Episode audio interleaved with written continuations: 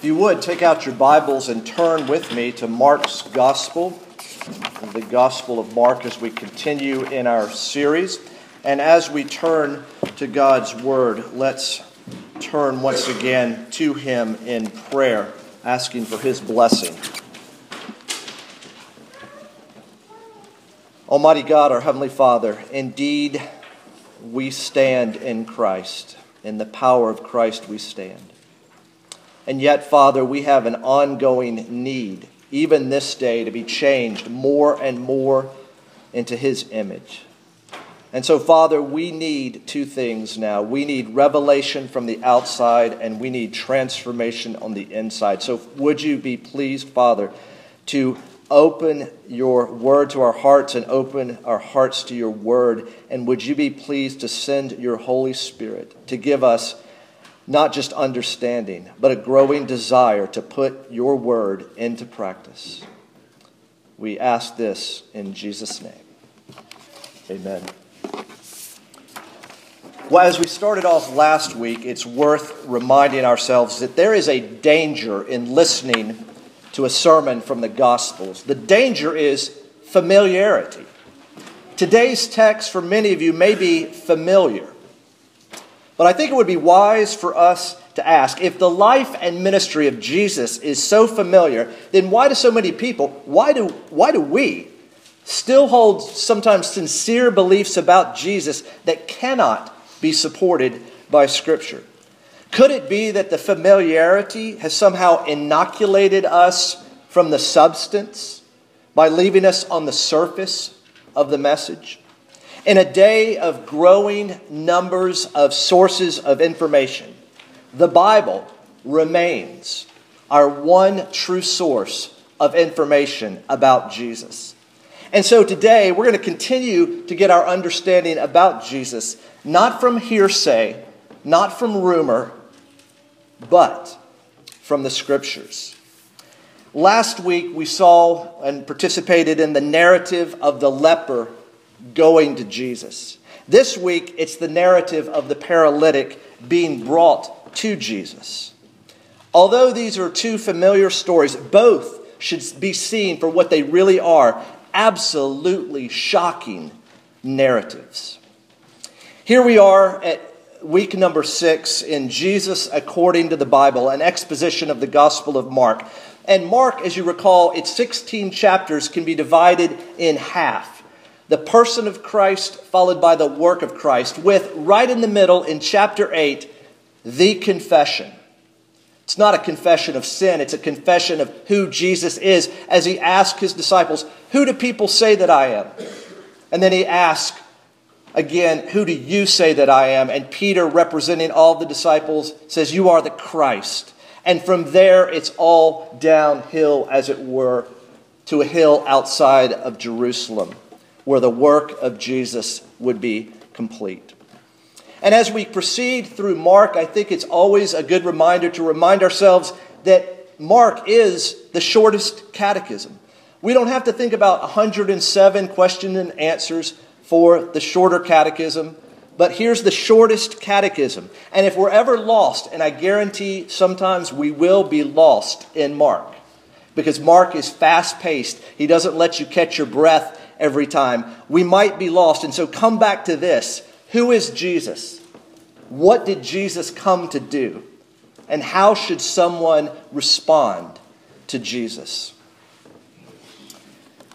Well, I want to start off now by reminding us that yesterday was Reformation Day, the anniversary of the beginning in 1517 of what would come to be later known as the Protestant Reformation. And so, with that in mind, let's begin with some church history. Children, are you ready for an exam? A, a test? Okay. Complete this statement. The greatest of all Protestant heresies is. Let's fill in the blank. The greatest of all Protestant heresies is. Now, is it justification by faith alone? A, a massively important doctrine that comes to be rediscovered during the time of the Protestant Reformation? Was it the doctrine of Scripture being the very Word of God? Was it the doctrine of the church? Was it a re-understanding of the Lord's Supper? What is it that was the greatest of all Protestant heresies? Well, the, the theological advisor to the Pope at the time of the Counter Reformation, because the Roman Church didn't let the Protestant Reformation go by uh, without any kind of response. There was a Counter Reformation. And Cardinal Roberto Bellarmino, uh, of which Bellarmine University in Louisville is named, he said this The greatest of all Protestant heresies is assurance. Assurance? The doctrine of assurance as the greatest of all Protestant heresies? Yet, as we saw in our study of 1 John, the letter John writes was written to proclaim and promote the doctrine of assurance. He writes in 1 John 5 that it was written that you may know that you have eternal life. Written so that you may have assurance, so that you may know eternal life, salvation. And at the heart of salvation, the leading edge of salvation is the forgiveness of sin. And that's what we have going on in our text today. Jesus is speaking and he's acting, as we will see in our text, that you may know. That you may know. That you may know that the Son of Man has authority to forgive sins. In other words, Jesus wants his listeners then, as well as his listeners now, to know that he and he alone has the authority and the ability to forgive and thus provide an assurance of pardon. In our text last uh, this week, as was the case last week, we have before us a divine human encounter. And in our encounter, we will see the priority of Jesus to forgive sin rather than to heal disease. We'll see the person of Jesus who by his actions is claiming to be God. And we'll also see the power of Jesus not only to heal, but also to forgive. And we will see these as we consider the misery of man, the grace of the Lord Jesus Christ, and the response of the people. Join with me now as I read verses 1 through 12 and chap- of chapter 2. And when he, that is Jesus, returned to Capernaum after some days, it was reported that he was at home. And many were gathered together so that there was no more room, not even at the door. And he was preaching the word to them. And they came, bringing to him a paralytic carried by four men. And when they could not get near him because of the crowd, they removed the roof above him. And when they had made an opening, they let down the bed on which the paralytic lay. And when Jesus saw their faith, he said to the paralytic, My son, your sins are forgiven. Now, some of the scribes were sitting there, questioning in their hearts, Why does this man speak like this, that?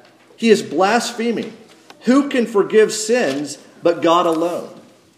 And immediately Jesus, perceiving in his spirit that they thus questioned within themselves, said to them, Why do you question these things in your hearts?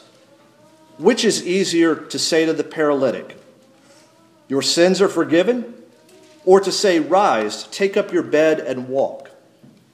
But that you may know that the Son of Man has authority on earth to forgive sins, he said to the paralytic, I say to you, rise, pick up your bed, and go home. And he rose and immediately picked up his bed and went out before them all, so that they were all amazed and glorified God, saying, We never saw anything like this. Well, let's first take a look at the misery of the man. Imagine the scene at the house. This is where it's important as you hear this narrative description to imagine in your mind's eye the scene because Mark is recording details that he wants us to know. Jesus is back in Capernaum doing what we expect him to be doing. He's preaching. The end of chapter 1 had Jesus out in desolate places, and some time has passed And we're to see that there's a break between the events of chapter 1 and the beginning of chapter 2. And Jesus is now back in Capernaum, which will be his home for ministry. And he's most likely at the same home where he healed um, Peter's mother in law. It's probably Peter's home, but it's Jesus' home. And he's preaching. After all, that's what he said he came to do. We read in verse 38 of chapter 1. He is preaching the word. It's important. Mark says he is doing what? He is uh, preaching the word to them. That's Jesus' priority. That's why he's here. He's preaching the word, the gospel, the nearness of the kingdom, and the necessity of repentance and faith, as we saw in that initial sermon, the declaration and demand of the gospel in chapter 1, verses 14 through 15. Jesus is preaching, and people are gathering around him and listening. Lots and lots of people. You can imagine the scene. But we also read about a man who's identified like this in verse 3 And they came bringing to him a paralytic. We don't have his name, his age, we don't have his marital status, we don't know anything about this man other than he's having to be carried because he can't move, he can't walk, he's paralyzed. That's his condition. We're told of nothing else but he's a paralytic. He's not going to have the joy of running. He's not going to have the joy of walking. He can only lay on this mat, this bed, and be carried wherever he needs to go. That's all we know about the man. And indeed, as we saw last week, Mark is painting pictures for us to understand things. And here we see the picture of the spiritual condition of mankind. I describe this as the misery of, of a man. And our confession of faith, our shorter catechism, talks about uh, what happened in the fall of man into sin. I love the hymn we just sang, Come Ye Sinners, bruised and broken by the fall. That's what fallen man is. He is bruised and broken. And this man is showing us that the spiritual condition is not just bruised and broken, but paralyzed, unable because our confession says that the fall brought mankind into an estate of sin and misery. It's interesting bringing those two together sin and misery. Now, did this man sin and cause his physical illness? Well, no, because Jesus makes that clear in John chapter 9 and also in Job. You can't make the direct correlation. But sin and misery are related, and this man is miserable. He is helpless, just like the leper. Just like the leper, he is helpless. But, just like the leper, he is not hopeless. This man, this paralyzed man, this man that's unable to walk, has four men carrying him. And in other passages, they're described as four friends. And they hear of Jesus, and they've known Jesus has healed and they're bringing their friend to Jesus. And if you look at the details um, in, chapter, in verse 4, they removed the roof above him. And when they had made an opening, at that time and day, the, the, the one story house had a flat roof and it had an outside staircase and it functioned like a patio or a porch. It was a, a place. Um, that, that things happened up on the roof, uh, to quote an old R&B song, up on the roof. Well, these men take this paralyzed friend to the roof because that's the way into Jesus. And Mark has the details, again, of, of uh, making, uh, of removing the roof and making an opening. They are so eager to get their friend into the presence of Jesus that they, they don't let a well made roof stop them. They dig and dig and remove this clay and that mud and this stone and this stick, and they make an opening and they lower the man into the presence of Jesus. Stop and ask yourself do, do, do you have friends like that? Are you that kind of friend for other people?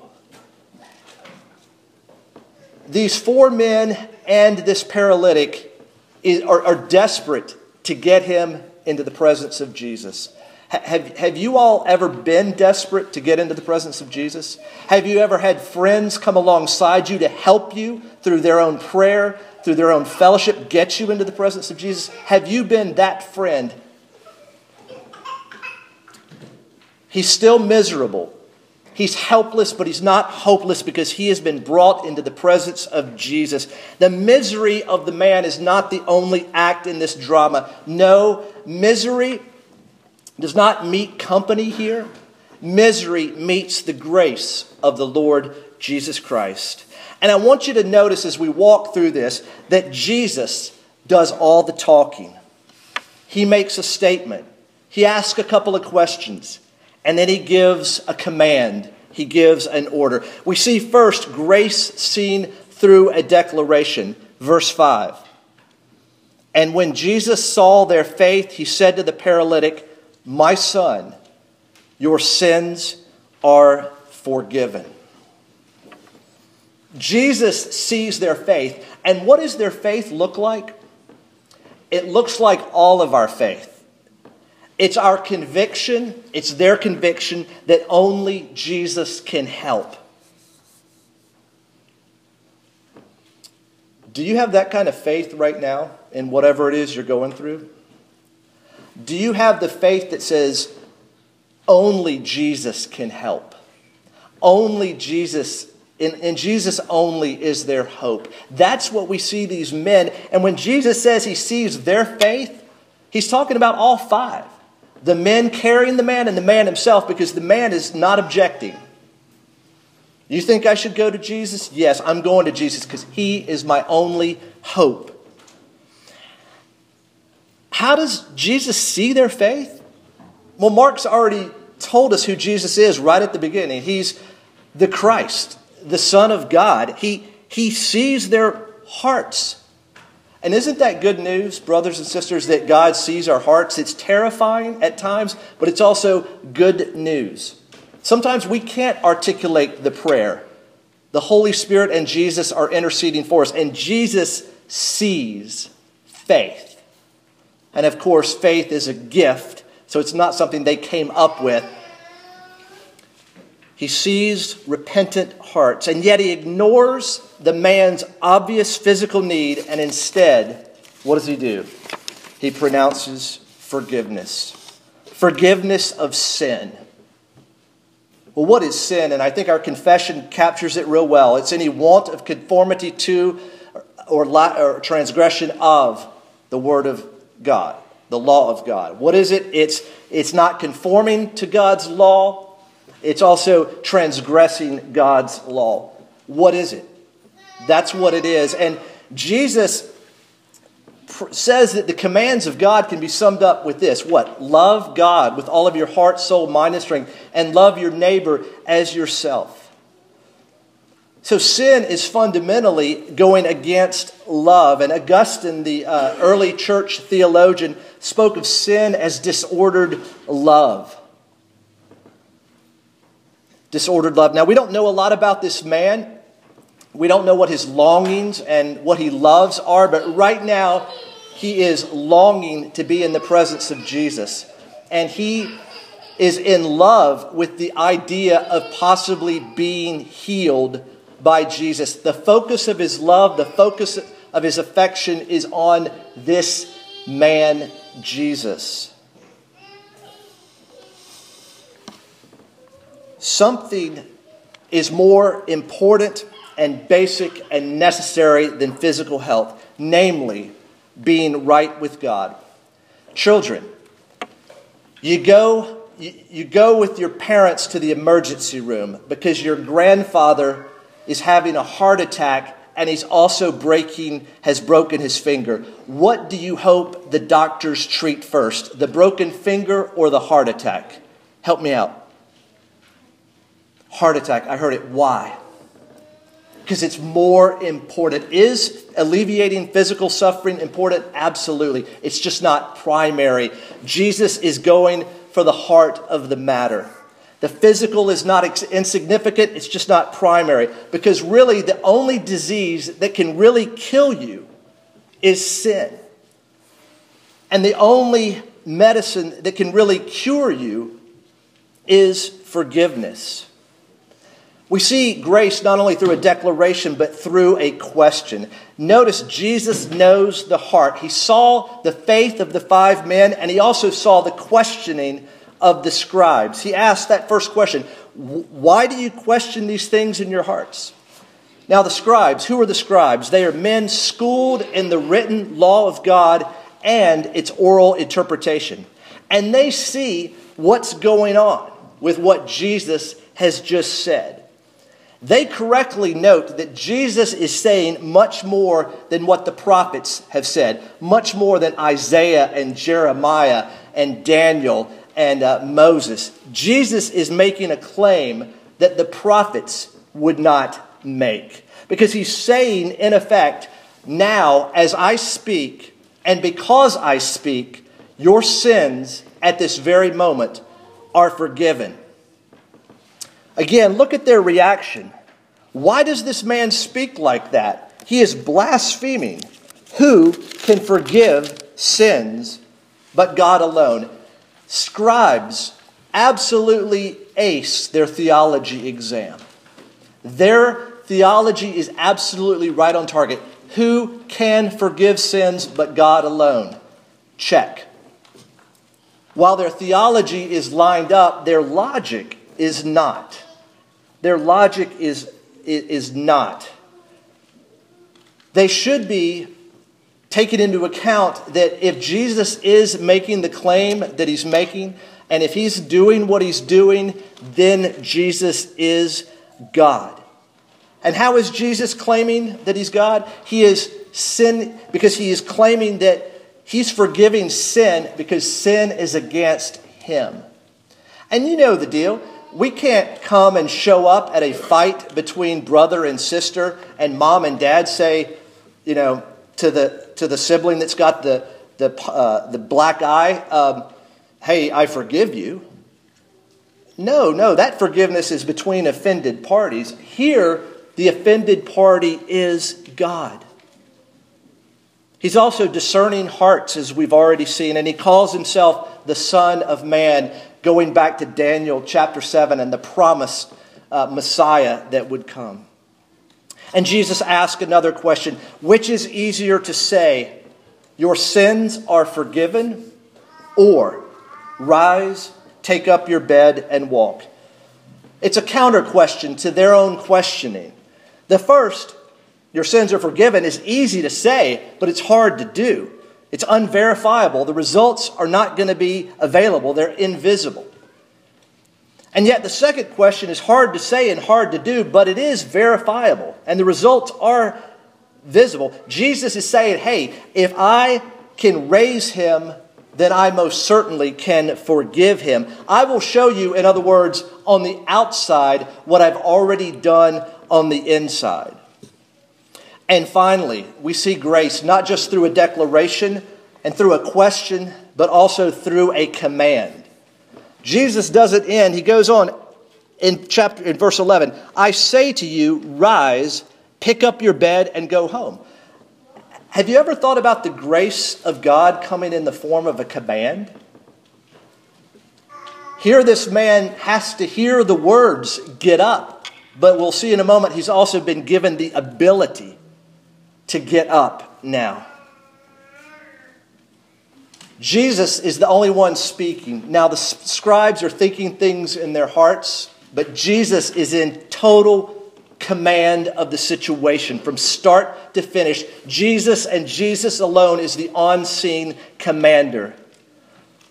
We've seen through Jesus a spoken word of forgiveness, a visible word of healing and united in Jesus are word and deed.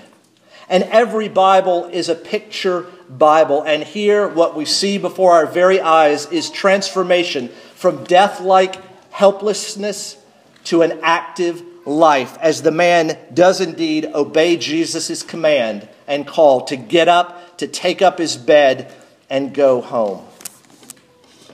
Well, last week it was just Jesus and the leper. No crowd, no disciples. However, this week there's a crowd around Jesus and the paralytic. And the crowd will have something to say about what they are witnessing. So let's look finally at the response of the people. At the end of verse 12, the man has went out before them all, and they were all amazed and glorified God, saying, We never saw anything like this. But before we get to the crowd, let's not overlook first the response of the man. He obeyed the command of Jesus because he now had the ability to rise, pick up his bed, and go home. Did y'all see that? Jesus healed him and Jesus called him. What, what he was unable to do, he's now able to do. And that's the story of our lives. The Bible is very clear. Um, sin uh, traps us. We are in a trap. We are unable to escape. We do not desire the things of God. We are held in bondage until the light of the gospel breaks through. As Charles Wesley talked about, the dungeon flamed with light, and his chains fell off, and he rose, went forth, and followed thee. The once paralyzed man has now the ability to get up and get going, and that's true for every Christian. Before you had faith in Christ, you were dead, paralyzed, unable to move, and yet Jesus, through the power of the Holy Spirit, makes you alive. But let's look at the response of the crowd. We never saw anything like this. I mean, quite honestly, this morning I was catching up on the national news and I never seen an eight lateral play on a football game that beat my alma mater. I'd never seen anything like that. And I hope I never see that again. Here, they say we've never seen anything like that. Well, wait a minute. Jesus has been going around healing. People have seen him heal disease. What do they mean? They've never seen a man claiming to forgive sins, a man who, in other words, is claiming to be God. They are stunned. They were all amazed and they all glorified God. These folks were well on their way to memorizing and acting out what is the chief end of man to glorify God and to enjoy Him forever. They are glorifying God because of what they have seen. Brothers and sisters, have you ever seen anything like this? I think you should if you look in the mirror. If you look in the mirror and see that you are a sinner and yet you have confessed your sin before the Lord and He has forgiven you, You've never seen anything like that. Amazing love, how can it be? As the hymn says. Well, let's wrap up by, by seeing that our text presents us with three ultimates the ultimate problem, the ultimate solution, and the ultimate cost. Well, what's the ultimate problem being presented here? Sin. Our biggest problem is not our weight, our height, our job, our bank account, our relationships with family, our extended family. Our biggest problem is sin. And because it's our ultimate problem, God has been pleased to provide the ultimate solution the grace of forgiveness, of which Mark will continue to unfold before our very eyes. There's a problem and there's a solution and there's a cost. Well, where do we see that? Where do we see the cost? Where do we see the price of forgiveness? Is Jesus just some medicine man, miracle worker, waving his magic wand saying, um, I forgive you, your sins are forgiven? No, brothers and sisters, there is a cost, and we see it in the context of Mark and indeed the rest of the scriptures. Let's revisit for just a moment the question which is easier? To say, your sins are forgiven, or to say, rise, take up your bed, and walk. Now, with Jesus, whenever Jesus asks a question, there's usually more to the question than we usually initially think of. Let me ask you this which is actually harder? Healing someone? I mean, we see God work through medicine today, right? What's harder, healing someone or forgiveness? That is bearing the wrath of God on a cross. Which is actually harder? Healing or forgiveness? The cost of forgiveness. When this man rises, it's pointing us to another rising the rising of Jesus Christ on his on the third day after he went to his death bearing the wrath of God and as he lay as it were paralyzed in the grave for you and for me until he and God the Father and God the Holy Spirit rose him up raised him up from the grave Brothers and sisters, Jesus wants us to know his forgiveness. He wants us to have the assurance of pardon. Jesus wants us to really know that the forgiveness of sins, whatever it is, and the more I get to know you, uh, the more I get to know myself, there's got to be a depth of mercy because there is a depth of sin in my life and in your life. Jesus wants us to know that the forgiveness of sins is possible, but only through Him. So we know what the, the, uh, the paralyzed man wanted from Jesus, don't we? But we also know what he needed from Jesus. So ask yourself right now what do you want from Jesus? What do you want from him? What do you really need from Jesus? Well, in coming to Jesus or being brought to Jesus, the man discovered something absolutely wonderful and life changing. Brothers and sisters, he found, he found that his hope, his only hope, was in Christ alone. And this man, as he lay there in front of Jesus, and as Jesus saw his faith, and as Jesus pronounced forgiveness and then later called him and commanded him to get up, he found out that all he had is Christ. And, brothers and sisters, when all you have is Christ, that is all you need. Let's pray.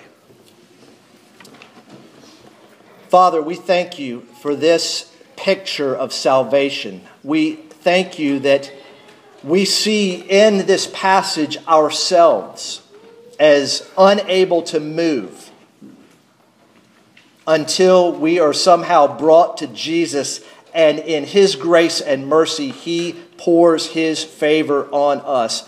O Lord, may we be a congregation of people that desire more than anything to remove all obstacles and get into the presence of Jesus. For it is there in Jesus Christ alone that our hope is found. It is there where we can recognize in all sincerity and all joy that when all we have is Christ, all we have is enough. For we pray in His name. Amen. Well, the, uh, there's a change to our hymn of response, and it's actually hymn number four in Hymns Modern and Ancient. All I have is Christ. Hymn number four in Hymns Modern and Ancient.